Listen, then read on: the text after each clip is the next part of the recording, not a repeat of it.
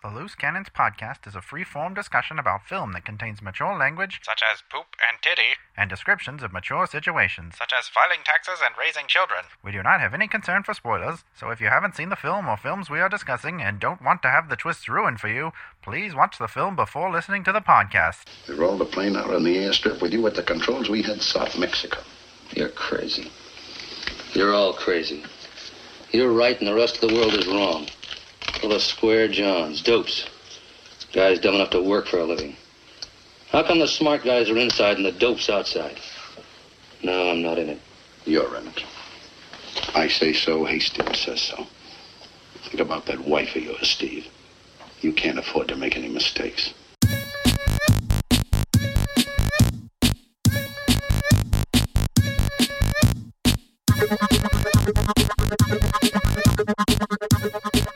Hey everyone, it's another Loose Cannons podcast coming at you.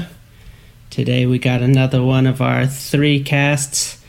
Basil sadly couldn't make it, but obviously I, Ruben, am here, and also joining me today are Patrick and Ilya. Hello, Hello. we're back on the podcast. Sure are. Today we're going to be discussing 1954's Crime Wave, directed by Andre de Toth. But before we do that, let's do this a little thing we like to call heralds and announcements. Bum, ba, da, bum. Wow. I brought lasers to this one. You bring new instruments to this every time.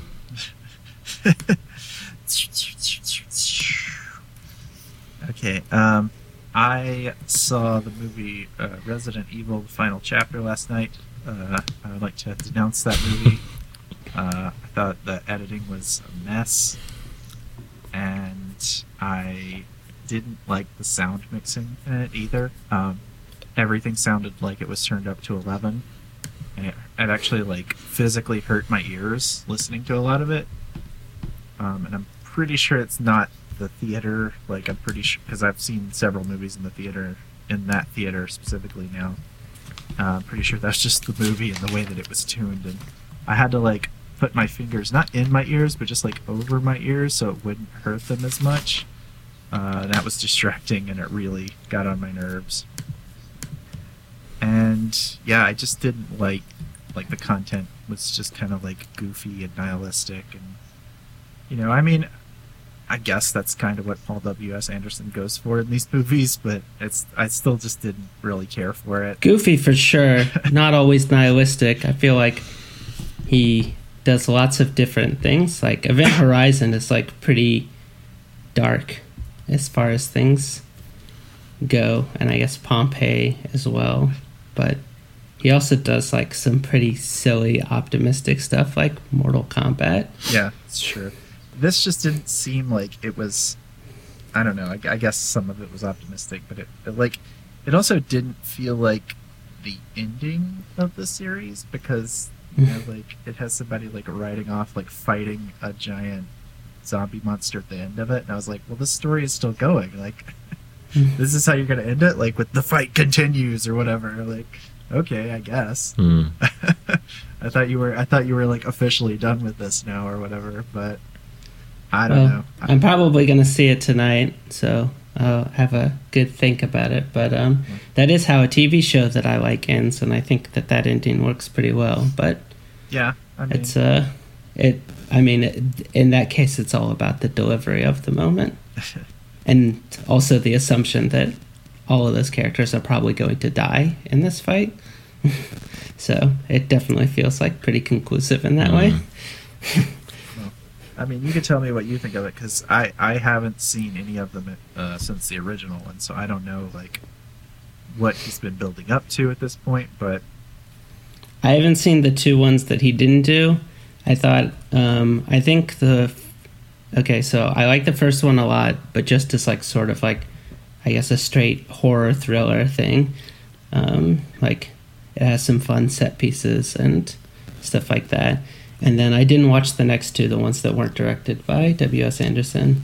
And then the next one that he, when he got back on board, he directed. I thought had a lot of interesting ideas, but was like, was like a pretty bad film in a lot of ways. Like there's a bunch of unnecessary storylines and also like some gross color correction and stuff like that. But then I loved the next one. Yeah, Retribution. That doesn't necessarily, is the one you wrote. yeah, I, I haven't seen. that doesn't necessarily mean that this one will be any good. And I mean, yeah, I, I could. Retribution is well, I, well, I certainly not nihilistic. It's basically very similar to Aliens, and that you know they give Milla Jovovich like a child that she's supposed to protect. That's like you know Worst part of that movie for sure. Humanity. Yeah, yes. Yeah, I- but that's why it's kind of funny in yeah, movie? Yeah, I, I guess so. Yeah, I I just did never feel like I I felt like there might be some stuff that he was doing that was like a little bit genre subverting, but I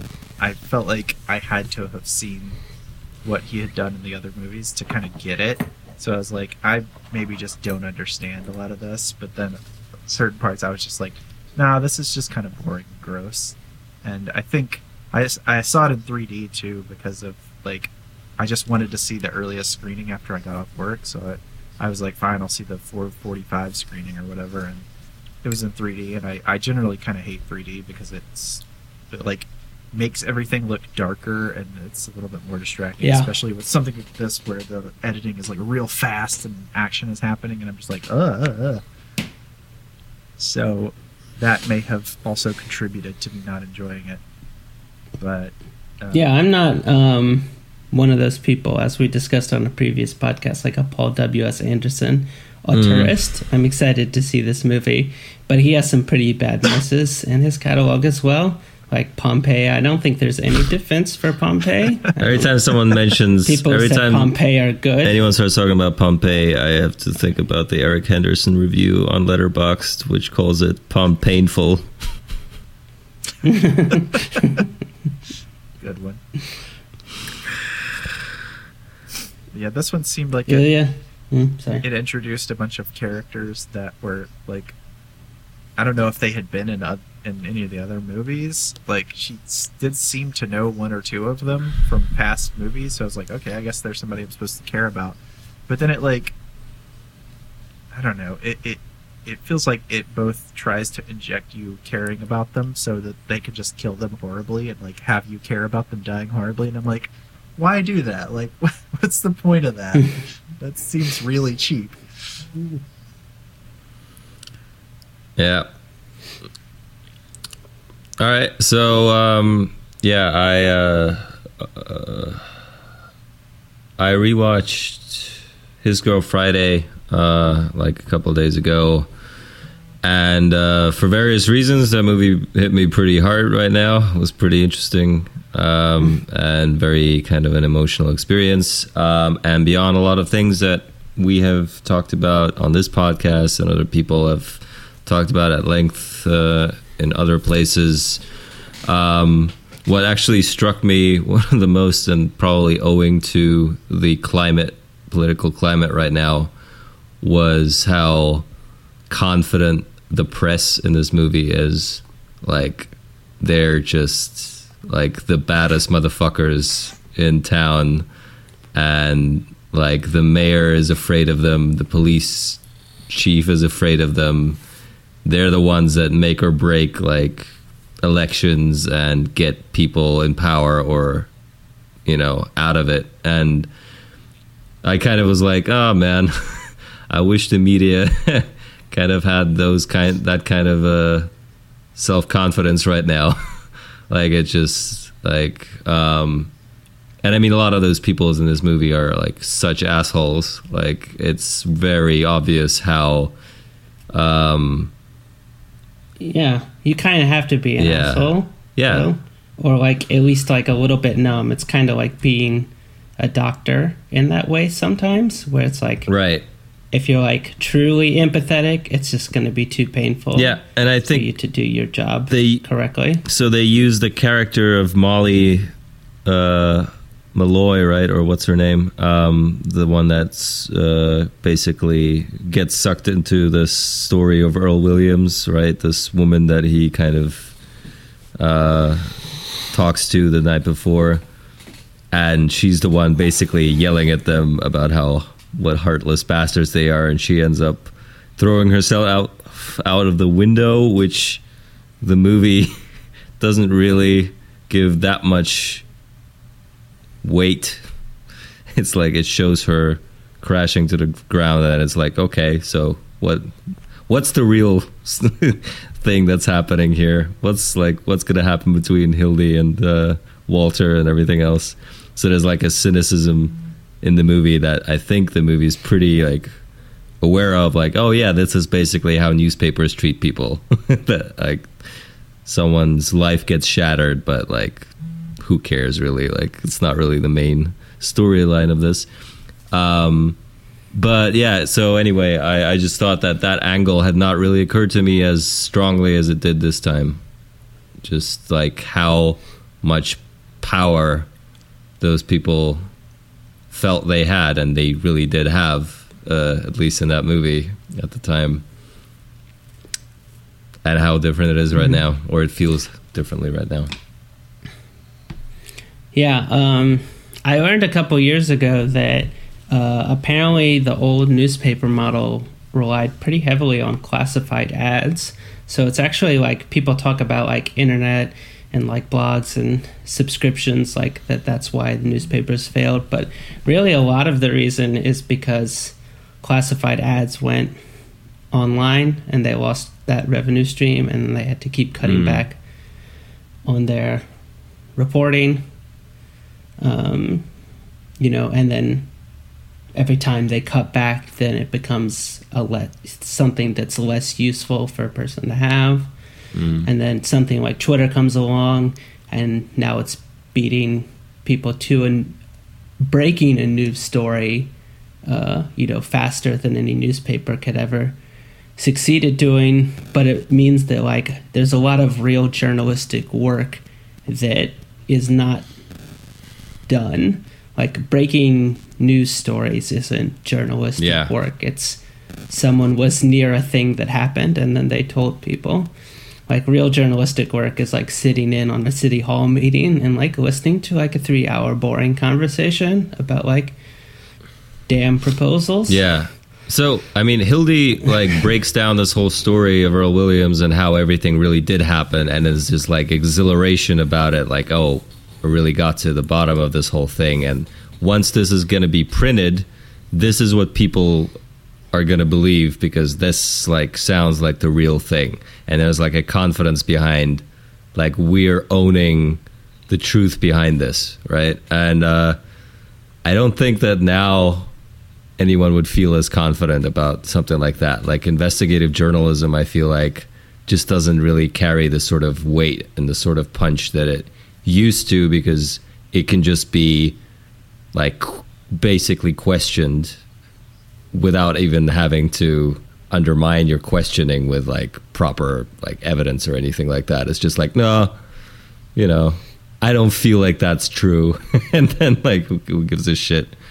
Um but it's yeah, it's it's that was Yeah, just like a certainly weird a confluence of problems. yeah, it was just like a weird But, element like- of watching that film, which didn't like everything else took such press like you know was was so much more kind of interesting, but now like that el- that angle kind of struck me a lot. So yeah, still a five star fucking movie. Love that movie.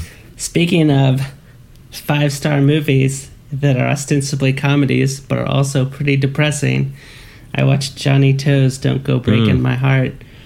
Uh, my third Johnnie To movie and my first of his romantic comedies. And it is a, a- like a genuinely like sweet and charming and funny movie at times, but like there's just this sense that like I don't know, the whole movie that like none of these relationships are like actually good enough in a way. Like these people are all like in love with each other and whatnot, and are like fighting to figure out who you know the woman should end up with. Another thing that I like about this movie is that the woman is the central character, and then there are two guys competing for her affection, whereas like the normal romantic triangle movie is there's a good guy competing for the affections of the woman that he loves and then a bad guy who's in his way and like the movie's arc is like convincing the good guy to i mean convincing the girl to recognize the internal goodness of the good guy you know the apartment model i guess um, but in this case even though there is like a clear good guy and a bad guy the bad guy is not nearly as bad as he normally is. And the woman's kind of bad too, in some ways. And the whole thing sort of like, uh, it's not like ever explicit, but like it's the movie opens like right before like the big economic collapse of 2007, like when everyone's like trying to pretend like things are going to be fine when they're not. And then like, you know, the first act ends with like one of the people, like his entire business just closes down and then it's like three years later or something like that and uh, that sort of weird capitalist like pall is like over the whole film like everything like takes place in like these office towers and like these fancy restaurants and stuff like that and it all just makes it feel like really fake in some sort of weird way that makes me super uncomfortable. Mm. If I were to try to put a like blurb on a, you know, jacket for a VHS or something, it would be like, uh, the earrings of Madame De meets Yi Yi, hmm. but funny. but funny. yeah, that's something you like. So, yeah. Uh, getting my first something you liked about Hunger mm-hmm. Games too, right? The whole two guys vying for a woman's affections, but like actually like trying to woo her in their own ways. Yeah, I mean, I think, I think in the Hunger Games, uh, yeah, that the author makes it doesn't make one good and one yeah. bad, but I feel that one is clearly good and one bad personally. Yeah. So this is slightly different from that, just in the sense that like I don't feel like the bad guy is that bad. Right. Also, it get it's a movie that got me to care like really deeply about a frog. it's a frog that's like a central part of the film, and frogs are pretty cool. Yeah. Yeah. Kind of ruined frogs with Pepe right now, but yeah. Oh no. Bastards. Well, this is this is Re- pre reclaim reclaim frogs. It's a good frog mm. that helps uh, the one guy who's an architect make his buildings and make his designs. like he shows him a design and he's like, one ribbit for yes, two ribbits for no. And the frog is just like ribbit, ribbit, ribbit, ribbit, ribbit. And he's like, is it really that bad? And it's like ribbit, ribbit, ribbit. And he's like, fine, I understand. You can stop. Ribbit, ribbit, ribbit. it's pretty good. Nice. Johnnie To. Anyways. Very good. Yeah, he's a good one. My three movies that I've seen by him so far, I gave four stars, four and a half stars, and five stars too. So. Yeah, he is good. He's got two movies in my top 100.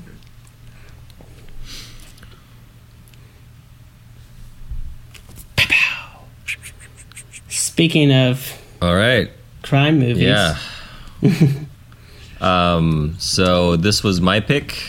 Um, yeah, it sure was. And I'm gonna briefly talk about the plot. So, um, uh, the movie opens with a uh, robbery of a gasoline station, and uh, uh during the robbery, they kill um, a police officer, and uh, one of the gang members is wounded, and uh, the wounded guy um, runs up into uh, an apartment um, of an ex uh, convict by the name of Steve Lacey, uh, who's trying to start a new life, who's working as a mechanic. Um, but basically, uh, the wounded guy kind of uh, brings back brings him back into like all the people that he knew back when he was in prison, and those people start using him to have one last robbery, basically. Um, meanwhile, because those guys killed the police officer, um, the whole city is uh, basically in uh, uh, yeah, in a, the the police are trying to find those guys very actively, um, led by uh, Detective Lieutenant uh, Sims, played by Sterling Hayden, who uh, is a yeah pretty rough kind of uh, dude. Who finds Lacey and is convinced that he hasn't changed and is very suspicious of him. Um, and yeah, so then that uh, robbery, that one last robbery, goes along but goes awry, and uh, uh, they end up being um, on the run. Um, and uh, yeah, uh, I, I guess don't have to talk about the ending right now. But um, as you could probably notice, it's a pretty kind of a standard sort of noir plot the past catching up Yeah. with you and so on. Yeah, and the clean guy going to trying to go straight Right. because of a, at least in part because of the uh, influence of a good woman. Yep. I like this movie a lot. Um, right from the beginning, the first shot, uh, like driving around at night, the music that is playing, I'm like, yeah, there's some good cinematography and some good music. And then the very next scene, which is the one you started with when they arrive at the gas station, there's a way in which the gas attendant, who doesn't have very many lines, he just goes, "Hey ya!" Like right when they walk in, that like made me instantly like him. So then when they hit him in the head, like I was like, "Oh, I don't like that at all." um, Knew they were bad dudes, then yeah. Um you know and it's kind of surprising to like be able to garner like a little bit of sympathy for someone like that quickly. And uh you know i generally like the movie. I would say my main overall comment from it would be that like a lot of times i feel like when people talk about older movies and like i don't like them even though they're critically acclaimed they're like oh the reason you don't like them is because all of their new techniques and stuff that they helped revolutionize have now been used so much that you're used to it and it doesn't feel revolutionary to you anymore. But like there were certain moments in this film where it was like, oh, this might have been like kind of like a cool new thing back at this time, but it felt really still lively and vital to me. So I don't know. I don't think that argument holds. I think if I had watched Breathless in 1960, I still would have been kind of bored with it. Fair enough. Yeah. Um, well, this movie was okay. I wasn't that into it. Um, I don't know. I I again like it's. I feel like it's a story that I've seen a lot. Although I did, I did kind of like that. Um, what's his name? Steve Lacey is kind of a. He's not. He's not as much of a sap as I don't know. I guess I kind of expected him to be like the first time I was like, oh, he's gonna get like dragged into this because he's a sap, but it was more like he actually did some kind of cool like I guess like kind of a slick move toward the end to kind of get out of all of it. And um, I kind of like that uh, Sterling Hayden's character, the the police lieutenant, was like ended up not being so much of a heel in the end. He was like, all right. He was like a, he was kind of I don't know, like acting in a way for a while there because he was he was really on his ass for a lot of the movie. But then at the end you're just like, oh right, he was you know he was he was running him hard just because he knew like that uh needed him to get out of the situation, I guess.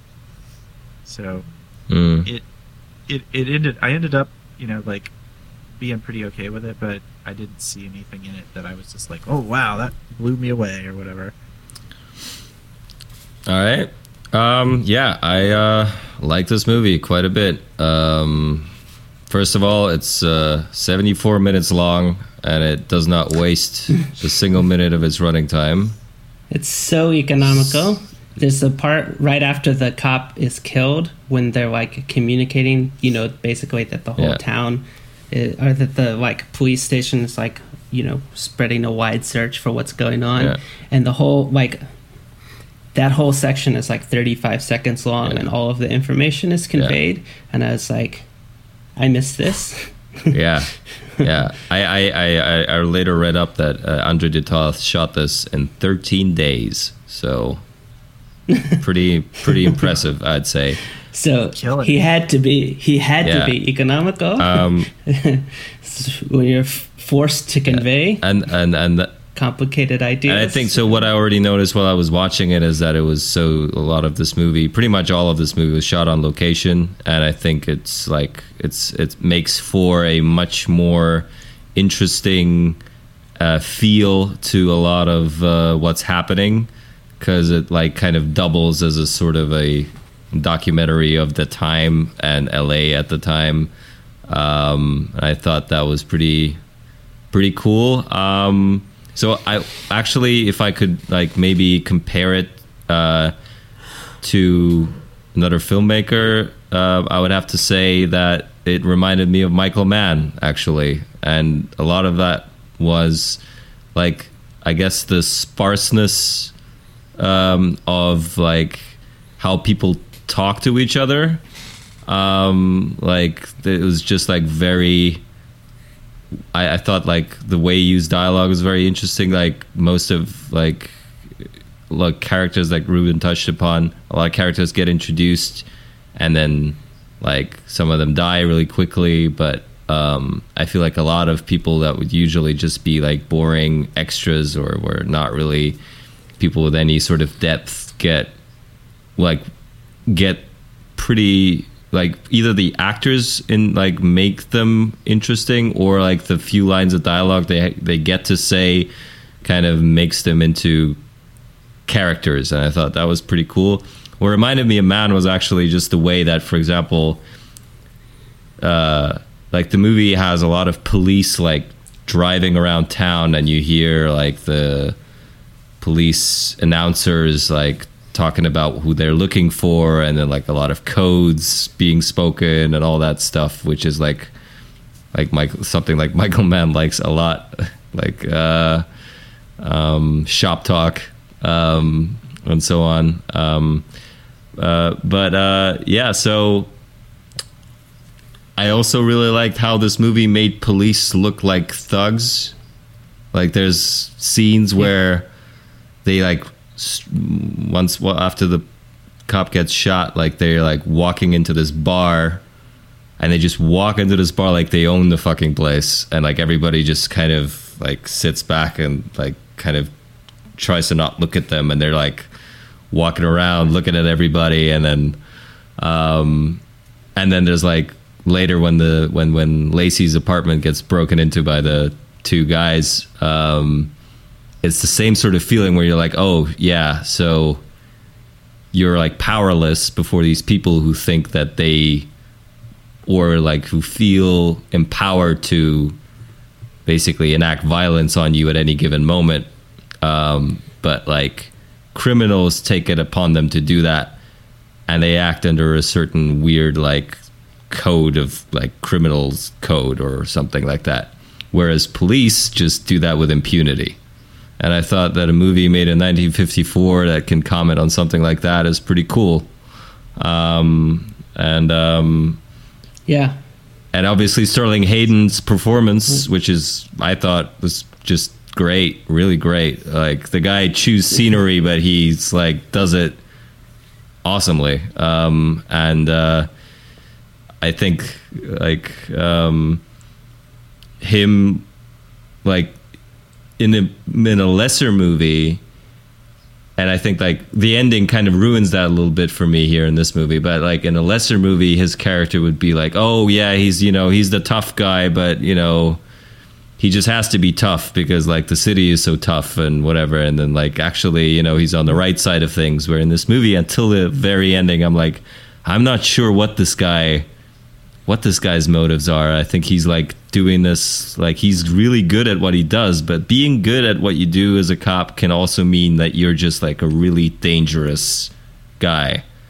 because like you know how to how to work the system to your favor and really scare the shit out of people. And I think Hayden is is really good at that in this movie.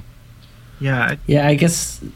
Oh, I was I was gonna say yeah, I I can see that now that I I didn't think about that where he's he kind of, uh, in a way, is almost like pushing uh, Steve Lacey into like doing something kind of desperate because he's already like putting the finger on him so hard. Steve Lacey's kind of like, whoa, I can't you know talk to that guy again. Like I, you know, can't tell the police what's up or whatever. And so you know, you get the sense throughout the movie that he's like getting pressure so much from both sides just because of him being, you know, an ex-con that it, it is actually affecting the outcome in a way. It's kind of pushing an innocent person to do something, you know, that will make them not innocent anymore.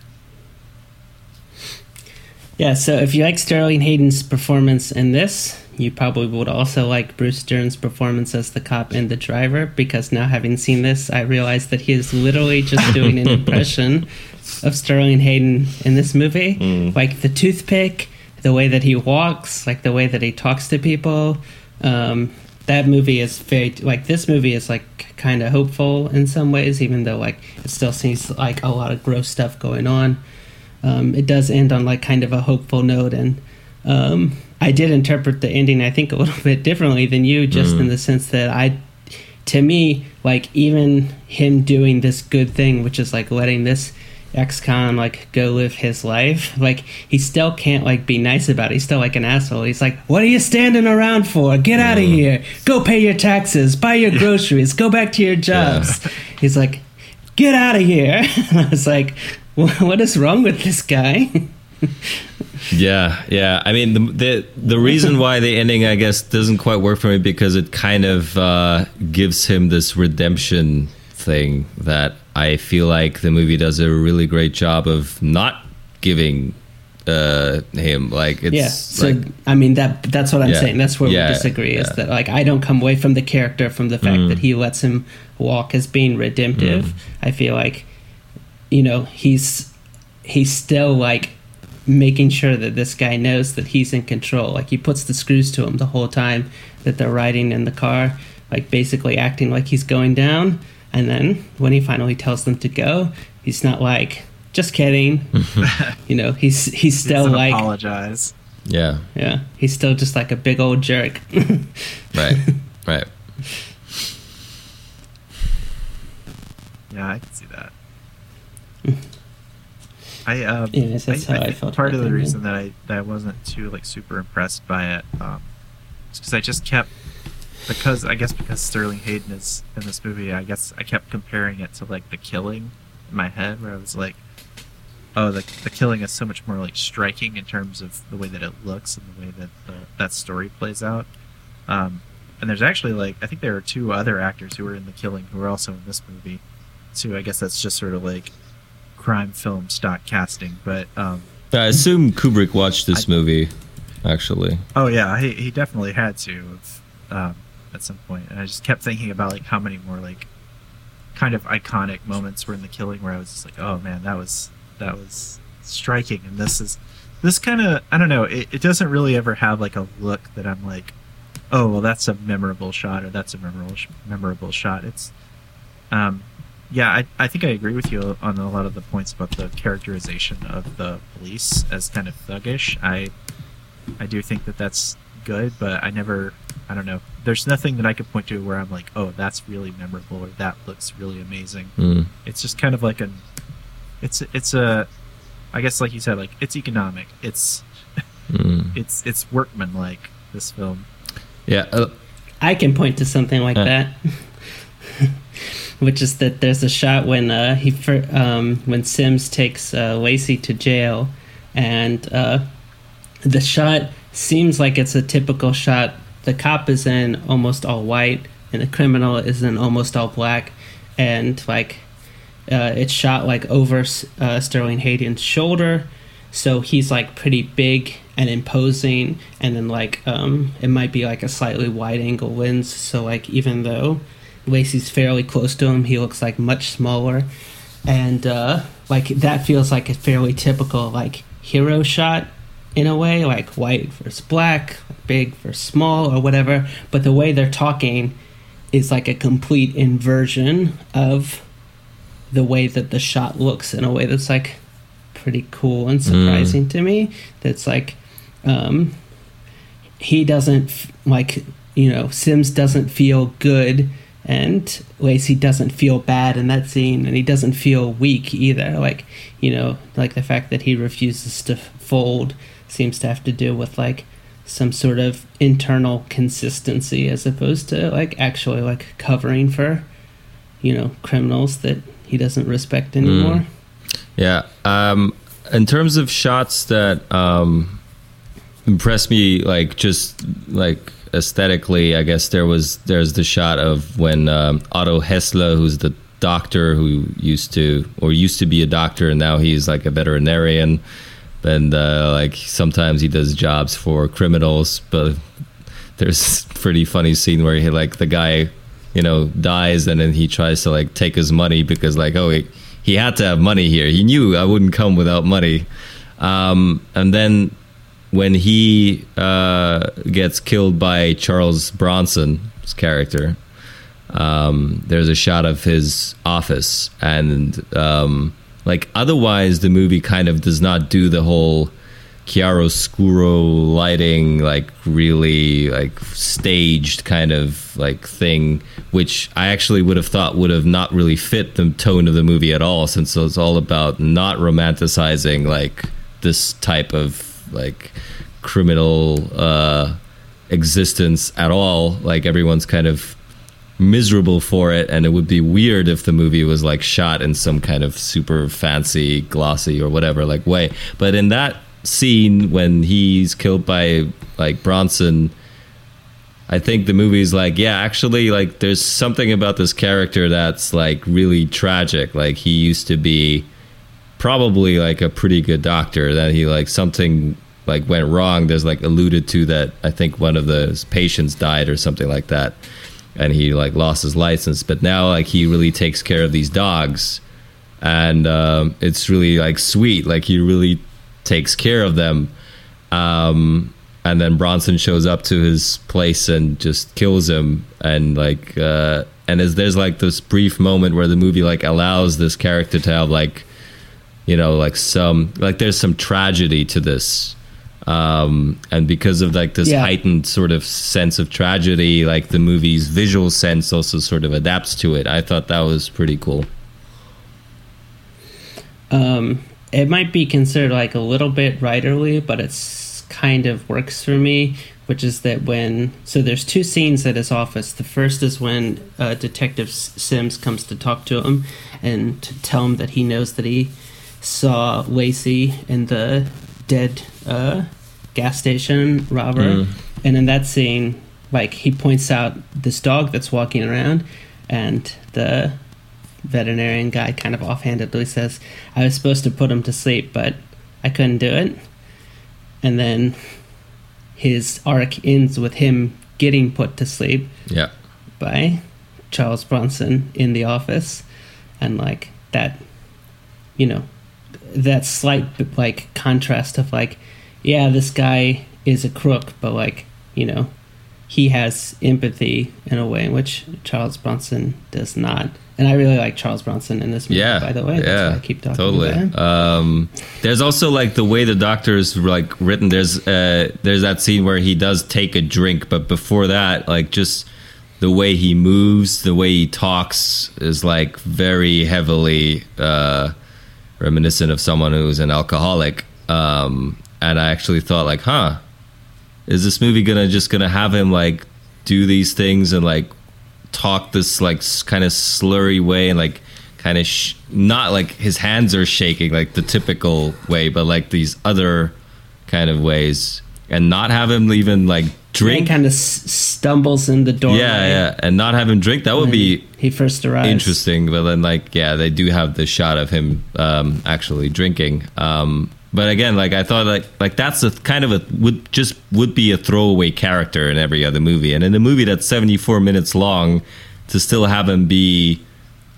a character like maybe not the deepest possible one but like still someone with some depth um that's that was pretty cool Yeah, like again, building off the my very first Yeah. point is that this movie feels like the opposite of how Patrick described Resident Evil, which is you know introducing characters in order to manipulate you Yeah. with them.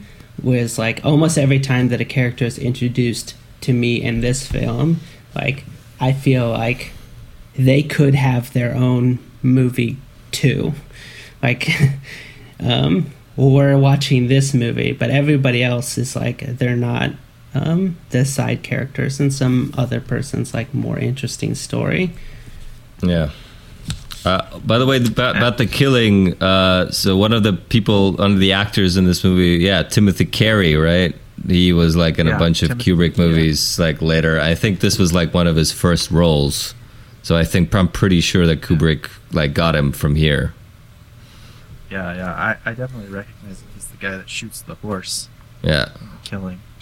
right. Um, and uh, and the I thought guy. you were talking about this movie Oh, for no, a second. no. I was like, how did I miss that No, scene? um, and uh, the guy that plays Doc Penny. So I haven't seen the He's- killing. He's one of the police officers Right. actually in the killing. Mm. Um, and, and I thought the funniest thing about Doc Penny was that he used a cigarette holder, which I thought was funny for like a convict to, to have like this long cigarette holder. Yeah. So it looks like he's like the penguin or something. I was like, that's a kind of a funny thing to give a like hardened criminal to do, like this like fancy cigarette holder, just walking around with it the whole time. Mm. Yeah, it's like a, a, a really failed like grandiosity about about that. like I, I, I like that um, you know, the movie does not really make any one of its like you know, characters like someone who's really cool. They're all kind of like Mm. I don't know, like a, a f- it's very unromantic about like what it's like to be like a criminal. Like they're all just not happy with the way they are. Um, and uh, I guess Charles Bronson feels like the most into it out of everyone. Like he's really Also, that guy with the weird mouth at the end. Yeah. I think his name. yeah, is that's Johnny. Timothy Carey, right? the Yeah, yeah, right. Mm-hmm.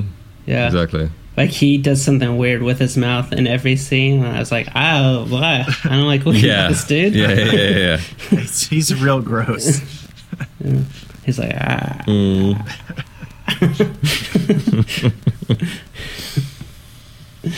Um, yeah, but you know, so basically, that's uh, well, summing it up. Like this movie ha- is detailed, and that's what I like about it. Like, there's another shot that's a, a dolly shot from, I believe, Detective Sims' office to um, the the ex girlfriend of one of the people who uh, robbed the gas station, one of the people who broke out of prison, and they're you know trying to grill her over whether or not she's seen him.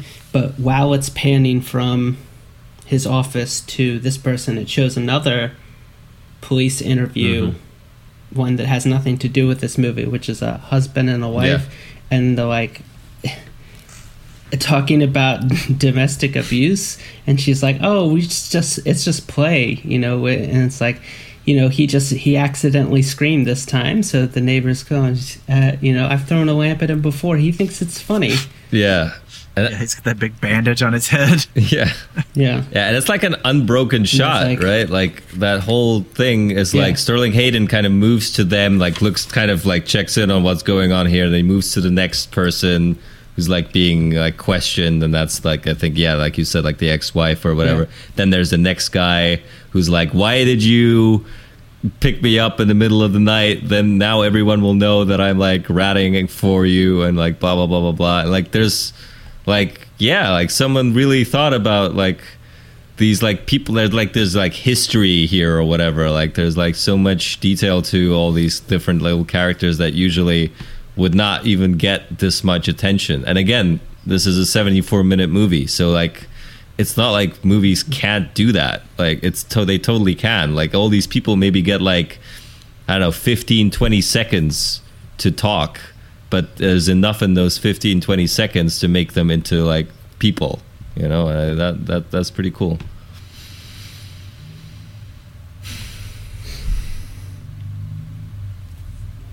I like that shot just also for like because it was unbroken. Like there's like a there's like one of the few shots that I felt like call like a, calls a little bit of attention to itself, but even that is like because it's not really moving that much while it's unbroken. It's like it doesn't really make it like into like a huge point. Like wow, I'm making these lo- long unbroken shots here. Look what a what a great director I am.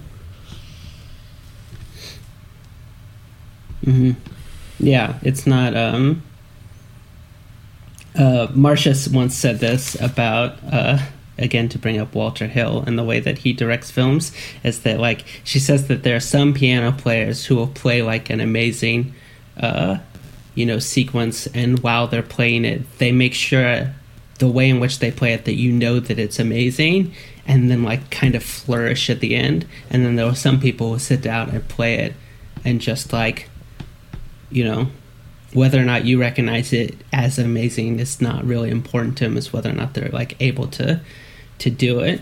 Um, and Mm.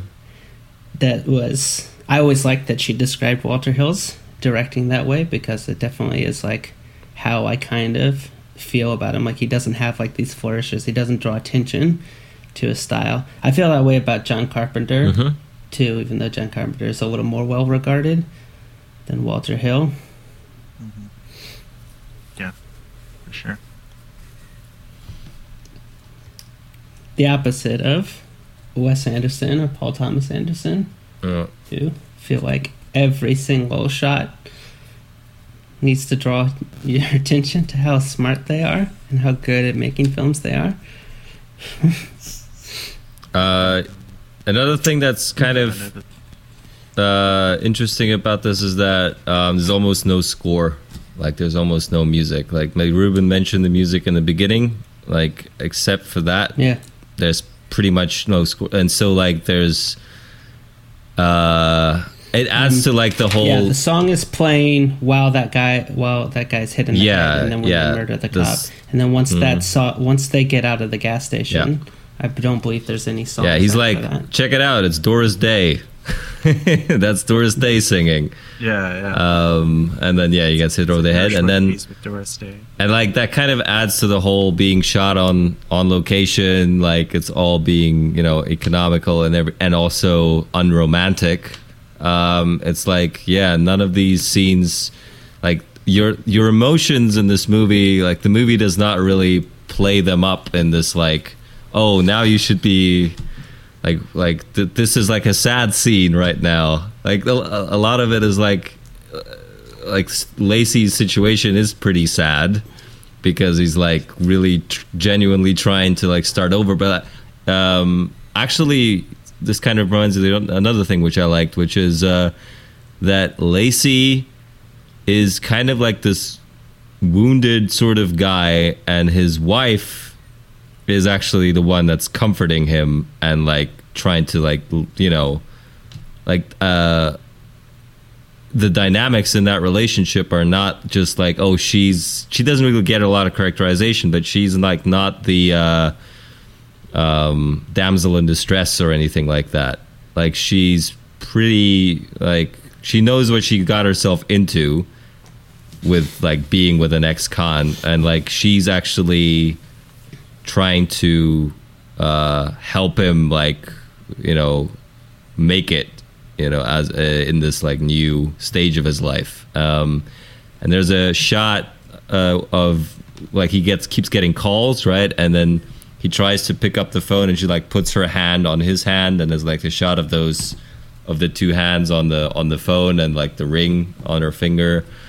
Um and like she's like kind of the one that's like he he's like in her arms when when he's like uh, when they're hugging um, and stuff. And I thought that that was like kind of also like a nice detail of this movie. Like she again, she doesn't really get that much characterization, so I wouldn't like overrate this too much. But I thought that um, uh, that couple was pretty also not typical noir stuff. Yeah, I I like that they didn't like make her into I don't know like a shrew. Like I feel like normally Hmm. you would get that character to become more of like a shrew, and you know like she would probably be the one who ended up you know like giving them away at the end or whatever. Because it's always you know if this were a more typical noir like she would be probably more antagonistic, but I don't know. I I don't know. I would even hesitate to classify this as noir because it's definitely not as cynical as most noir is. Um, I guess you would just I cl- classify it as more like crime thriller or whatever. although most noir is is I guess like that in that same like crime genre, Mm. but it definitely doesn't have like a femme fatale who's supposed to be this you know like terrifying presence for the the male characters. Like you know she she's pretty much uh i guess i, I don't want to call her antagonistic i guess protagonistic. I don't know if that's a word that you could say but Mm. she's you know she's supportive rather than antagonistic Yeah, well, she's like she does not like uh, she's neither like the super sexualized like yeah like femme fatale thing, nor is she like the uh, scared you know uh, person who's like just you know all be all this all she does is be scared. Um, uh, so that's at least in that ter- in those in that sense, it's like a bit better than that. Um, but I, yeah, I, I would still probably think that call this an. I mean, a, there is a, noir, type though. that's in Yeah. some noir Yeah. films that she is similar to. Yeah. Of this sort of like pure woman, which is like the, you know the woman who represents like the possibility of having a good life that usually the Mm. main character isn't able to get to or get back to because they get yeah pulled away by the femme fatale. There's some movie I'm thinking of that I can't remember that like starts off with like a guy and he's like kind of dating a girl in like a small town, and then like someone shows up and he gets pulled back into something. He like works in a gas station. is that um And- is that the killers No, I haven't seen like that movie. quicksand or something like that. That sounds very that sounds very similar to what happens in the killers somebody yeah. uh, I don't know. I mean, I can't remember Hmm. what movie it is, but there's like a very clear uh, shot in my mind of like the two of them like sitting by like a pond or a river or something like that, and like discussing their possible future together, and him being like kind of like coy and defensive yeah about it. Um, there's a gas station so yeah, like it's not like. I mean, I don't know. It's she's not like a total, totally out of nowhere. You could even like compare it to like a little bit to someone like Grace Kelly and High Noon, and that like Yeah. Yeah. She's- yeah. That's probably an apt comparison. she's there to pull, pull the, you know, she's definitely a things back to the center. yeah she's definitely a But, like- redemptive woman you're going Yeah, with, uh, but it, that's yeah, that's the thing is that she doesn't reform him, Yeah. which I think is nice. Like she's, it's not the movie is not making the point that you just need to find like a yeah, yeah, yeah. You can stop being a Right. criminal because like it's clear that, um, one that like he had already decided to like go straight before like he met her it seems like like whether or not that's said explicitly it feels like that's for sure the case and that secondly that she like doesn't treat the fact that he has been a criminal in the past as something that needs to be like whitewashed away she's like i know i know the man that i married Mm, so yeah. it's kind of cool yeah Speaking of uh, humanizing moments, another little moment that I liked is when um, he calls his parole officer. Mhm. He wakes him up in the middle of the night, and his wife is like, "Do you?" He's like, "Do you have to go?" And he's like, "It's my job." I'll see you at breakfast. Yep. And something about I like that Like- a lot too. first saying it's it's my job. I liked like that. I don't know, maybe a bit Hawksian, like being dedicated to doing like a good job, regardless of the circumstances and like the importance of that. Um, and then the second line, I don't know, it kind of hit me a little bit for some reason. Like, uh, I'll see you at breakfast. Like, it was. It's like he knows he's not going to sleep tonight. Like he's going to spend the whole rest of the night working on this. Yeah. Um, but Yeah. And it kind of adds to this whole like, oh, they've done this before. Like he's been out at night before and like came back at breakfast. So like this is like a, a pretty typical thing for them. Um, I actually like the parole officer too because like he's an interesting sort of counterweight. Like he's not in the movie for long, but like um, an interesting just counterpoint to uh, what the movie is otherwise, you know, not exactly very positive about, which is like uh, law enforcement and uh, you know law in the general. justice system. Yeah, like he's like on this on the guy's side, and even kind of like tries to defend him from hate from Sterling Hayden, um, which was really scary. like you wouldn't, you don't want to mess with him, um, and he's like in there and like doing a pretty good like uh, doing his job really, um, and that's. That's, Yeah. That was that was a nice. He's not moment. Sandy Cohen from the OC. Like he's not Yeah. like a you know crusader for like the little guy, but like he obviously takes his job like very seriously, and like you know he he's doing his job. Like he he's like you know he's done nothing wrong. No. You have to let him go. And then like the next day he takes him back to his workplace, and he's like, I still have a job, and he's like, Yeah, I talked to your boss, and I said, uh, you know, Yeah. You haven't been conv- you haven't been arrested you haven't been convicted of anything there's no reason you should get fired for Yeah. this i mean Yeah. they kind of like that i like that but i i om- I almost would rather that the boss not say what he said after Mm. that, which is He's the like, best um, mechanic. he's like once you, uh, yeah, he's the best mechanic. It's like, oh yeah, in this case, he doesn't want to lose him because you know he really needs his skill and expertise. Like, if to me, if it was just like, yeah, you can't fire someone who's been in jail for three days when they haven't been convicted of anything. Yeah. That would have been more And uh, I mean, more hopeful, I guess. you Yeah. can, but you Yeah. you shouldn't. it was funny that Hank Worden is his boss too. Hank Worden, the guy that played uh, Mose Harper in The Searchers. It's Hmm. oh, I can't fire him. Thank you kindly. It's just- Nice. that, that that weird way of speaking that he has. Expected him to be in a rocking chair in the hangar. Yeah, I think I have. One thing that I did not Yeah. like about this movie was the acting of the veterinarian, though. Mm, I wasn't into it. mhm. Yeah, so I I like that he was like playing an alcoholic without any like evidence, clear like visual evidence to that fact. Um, I thought that was good, like good, but like yeah, I guess um, Yeah, I like the characterization, but I don't like the acting. mhm. It's fine. That's just generally how I felt about the movie. I was like, yeah, that's fine. it's okay. That's how It's I feel okay. about the protagonist's acting, but I like a lot of the other performances, especially Sterling Yeah, Hayden and yeah. uh, Charles Bronson. Yeah, yes, I thought Lacey was kind of bland, but um, yeah, uh, Hayden was really. I mean, I don't think that's totally without Yeah, reason. I thought that was totally in keeping with him trying to be this bland person now. You know, like that's yeah.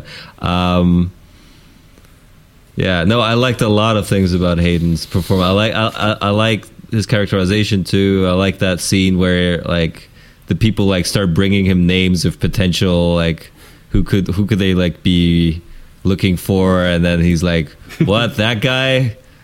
no, he's still li- he's still in prison. Like, check your fucking facts. Like, he's just like totally um in this, and like, oh, like you realize, like, yeah, this guy really like lives in this world. Like, he like, no wonder he Yeah, there's a acts um, that way. there's a scene uh, where he's with the gas station clerk and he's showing him the mugshots and like Hayden uh, Sims uh, feels like he already knows who did it and in this case we know that he's correct but even as an audience member knowing that he's correct the way that he leads on the gas station clerk to confirm Yeah, it's like pointing that with that's the finger there. still feels like a little bit uh, unsettling Yeah. he's like he's like there were three of them and he's like i didn't see the other guy and he's like but i'm pretty sure i saw the other two and he's like i'm sure i saw the other two and he's like no this guy was there and the clerk's like okay Like, oh yeah, I thought I thought I so. I thought there was a third guy in the car. Yeah, that makes sense. Yeah, it's like Yeah. That was a nice moment. Yeah. And another really nice Sterling Hayden moment is when he's uh, um, shaking down Lacey in uh, jail, and he's like, "You can't always do what you want." He's like, "I don't want to smoke cigarettes, but my doctor tells me I can't." So I chew toothpicks, a lot of them.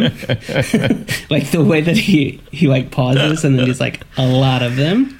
Like, it. It also like know. to me that's the best explanation for why someone would ever chew a toothpick. Also, like why would you ever really be doing that the whole time? Like, yeah, you're like you miss cigarettes. That totally makes sense for me. And then like also he chews them very angrily, and I'm like, yep. Yeah. He really wants to smoke. I, I totally sympathize with that. I um I was looking up Andre de Toth on IMDb, and apparently there was a good reason that they shot this in such a short amount of time, because he directed five films that were released in 1953 when this was released. so he he was incredibly busy then.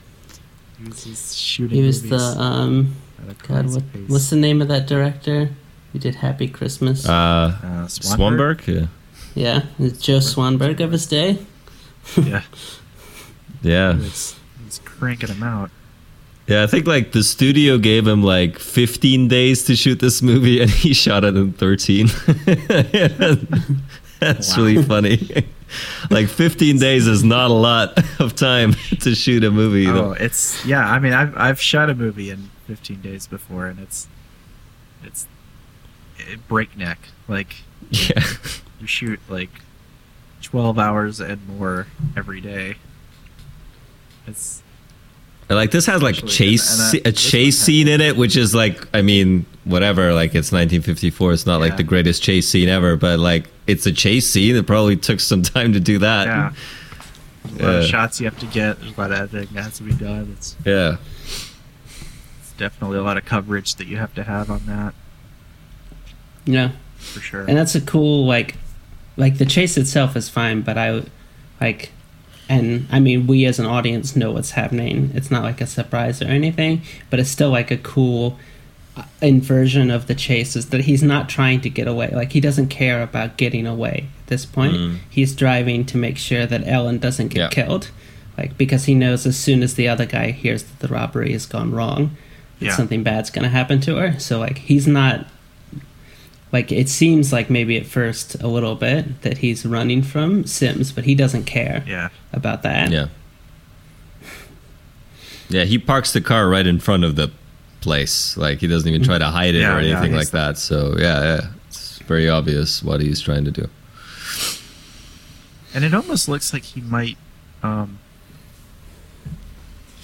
there's there's a there's a shot and i'm trying to remember exactly what it, what happened but it looks like it's like a decision point where it's like go on the interstate and get away or go down this other street and don't get away or something like that like where he actually like swerves to the side and i almost got the sense that he was like actually trying to make sure that they didn't lose him like they didn't uh like he or he didn't lose them in the chase like they were still following him Mm. just so he would have more people there when he got there so that he wouldn't you know that uh his his wife would be safe or whatever. I also really like Sterling Hayden's face when he's driving.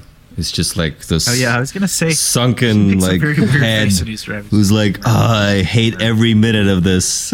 like, ah, traffic is terrible. hate it. Drive this car. Um, uh, give this toothpick. Mm. Another- Also, like it. another detail. Uh, did this was Sorry. this role of Sterling Hayden like bef- like the precursor to like eventual role he would play in The Godfather? Like, is this be, like yeah. is this That like be I don't even remember who he is in the He's, uh, Godfather. He's a police is he the chief. police Yeah, he's chief? the the police corrupt chief. police chief who Michael Corleone shoots in that uh in the you know where he gets Yeah. the gun from the toilet and stuff. Uh, One of the few scenes in that movie that I really, really yeah, like. yeah, and uh, I'm sure this is just the direct successor. That's what he eventually became, Detective Sims. Yep. it's Yeah. that same character. he just moved. To, he just moved to New York.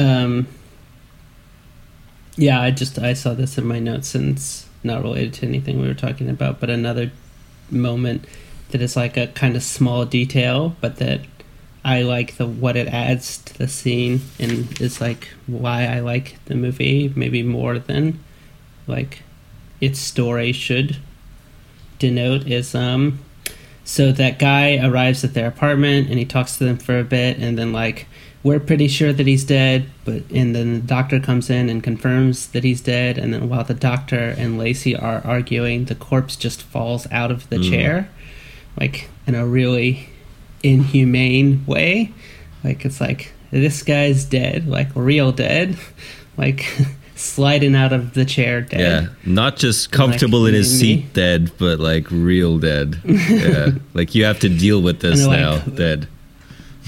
And there's like a pause while the two of them are talking when they look at the body on the floor and i was like this is like discomforting in a way that i like. Yeah, there's a lot of people actually looking at dead bodies in this movie in a way that i think is good.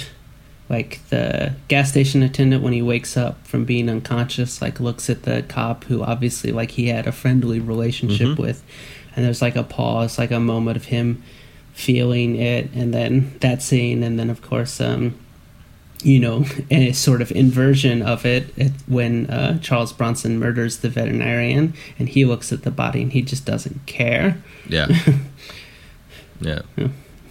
He's like Marlo Stanfield in The Wire. He's just uh, no no emotion. Um, and like yeah, actually, that what you mentioned that detail is really cool because the police dude like mentions that like wait, where's the gas station? cl- Like I know him. Like he mentions him by name before he gets shot, right? And then Yeah, like Snyder.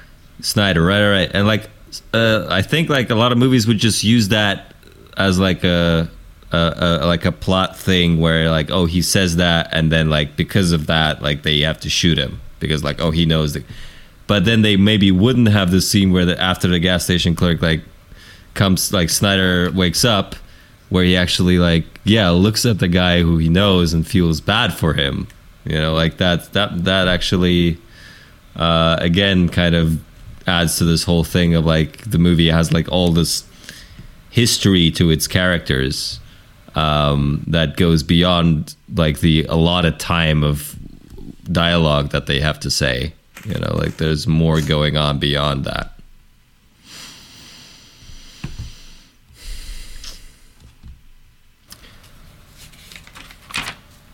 That feels like a decent place to end unless anyone else has anything they'd like to add about crime wave ah, I think we're good.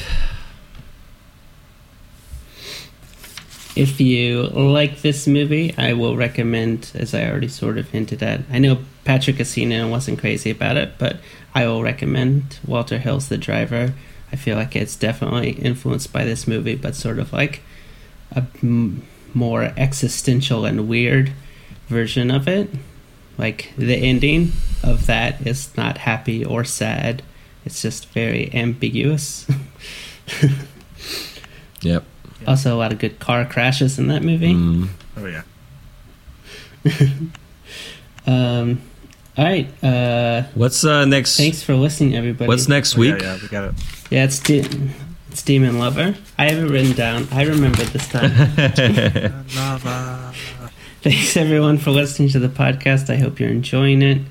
If so, please subscribe using your podcast listening app and give us a five star rating review on iTunes.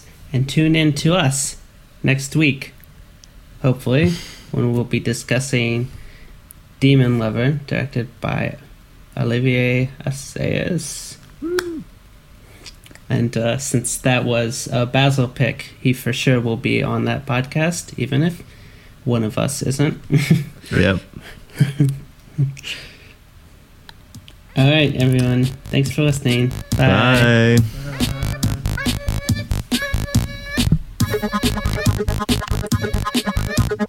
Cool.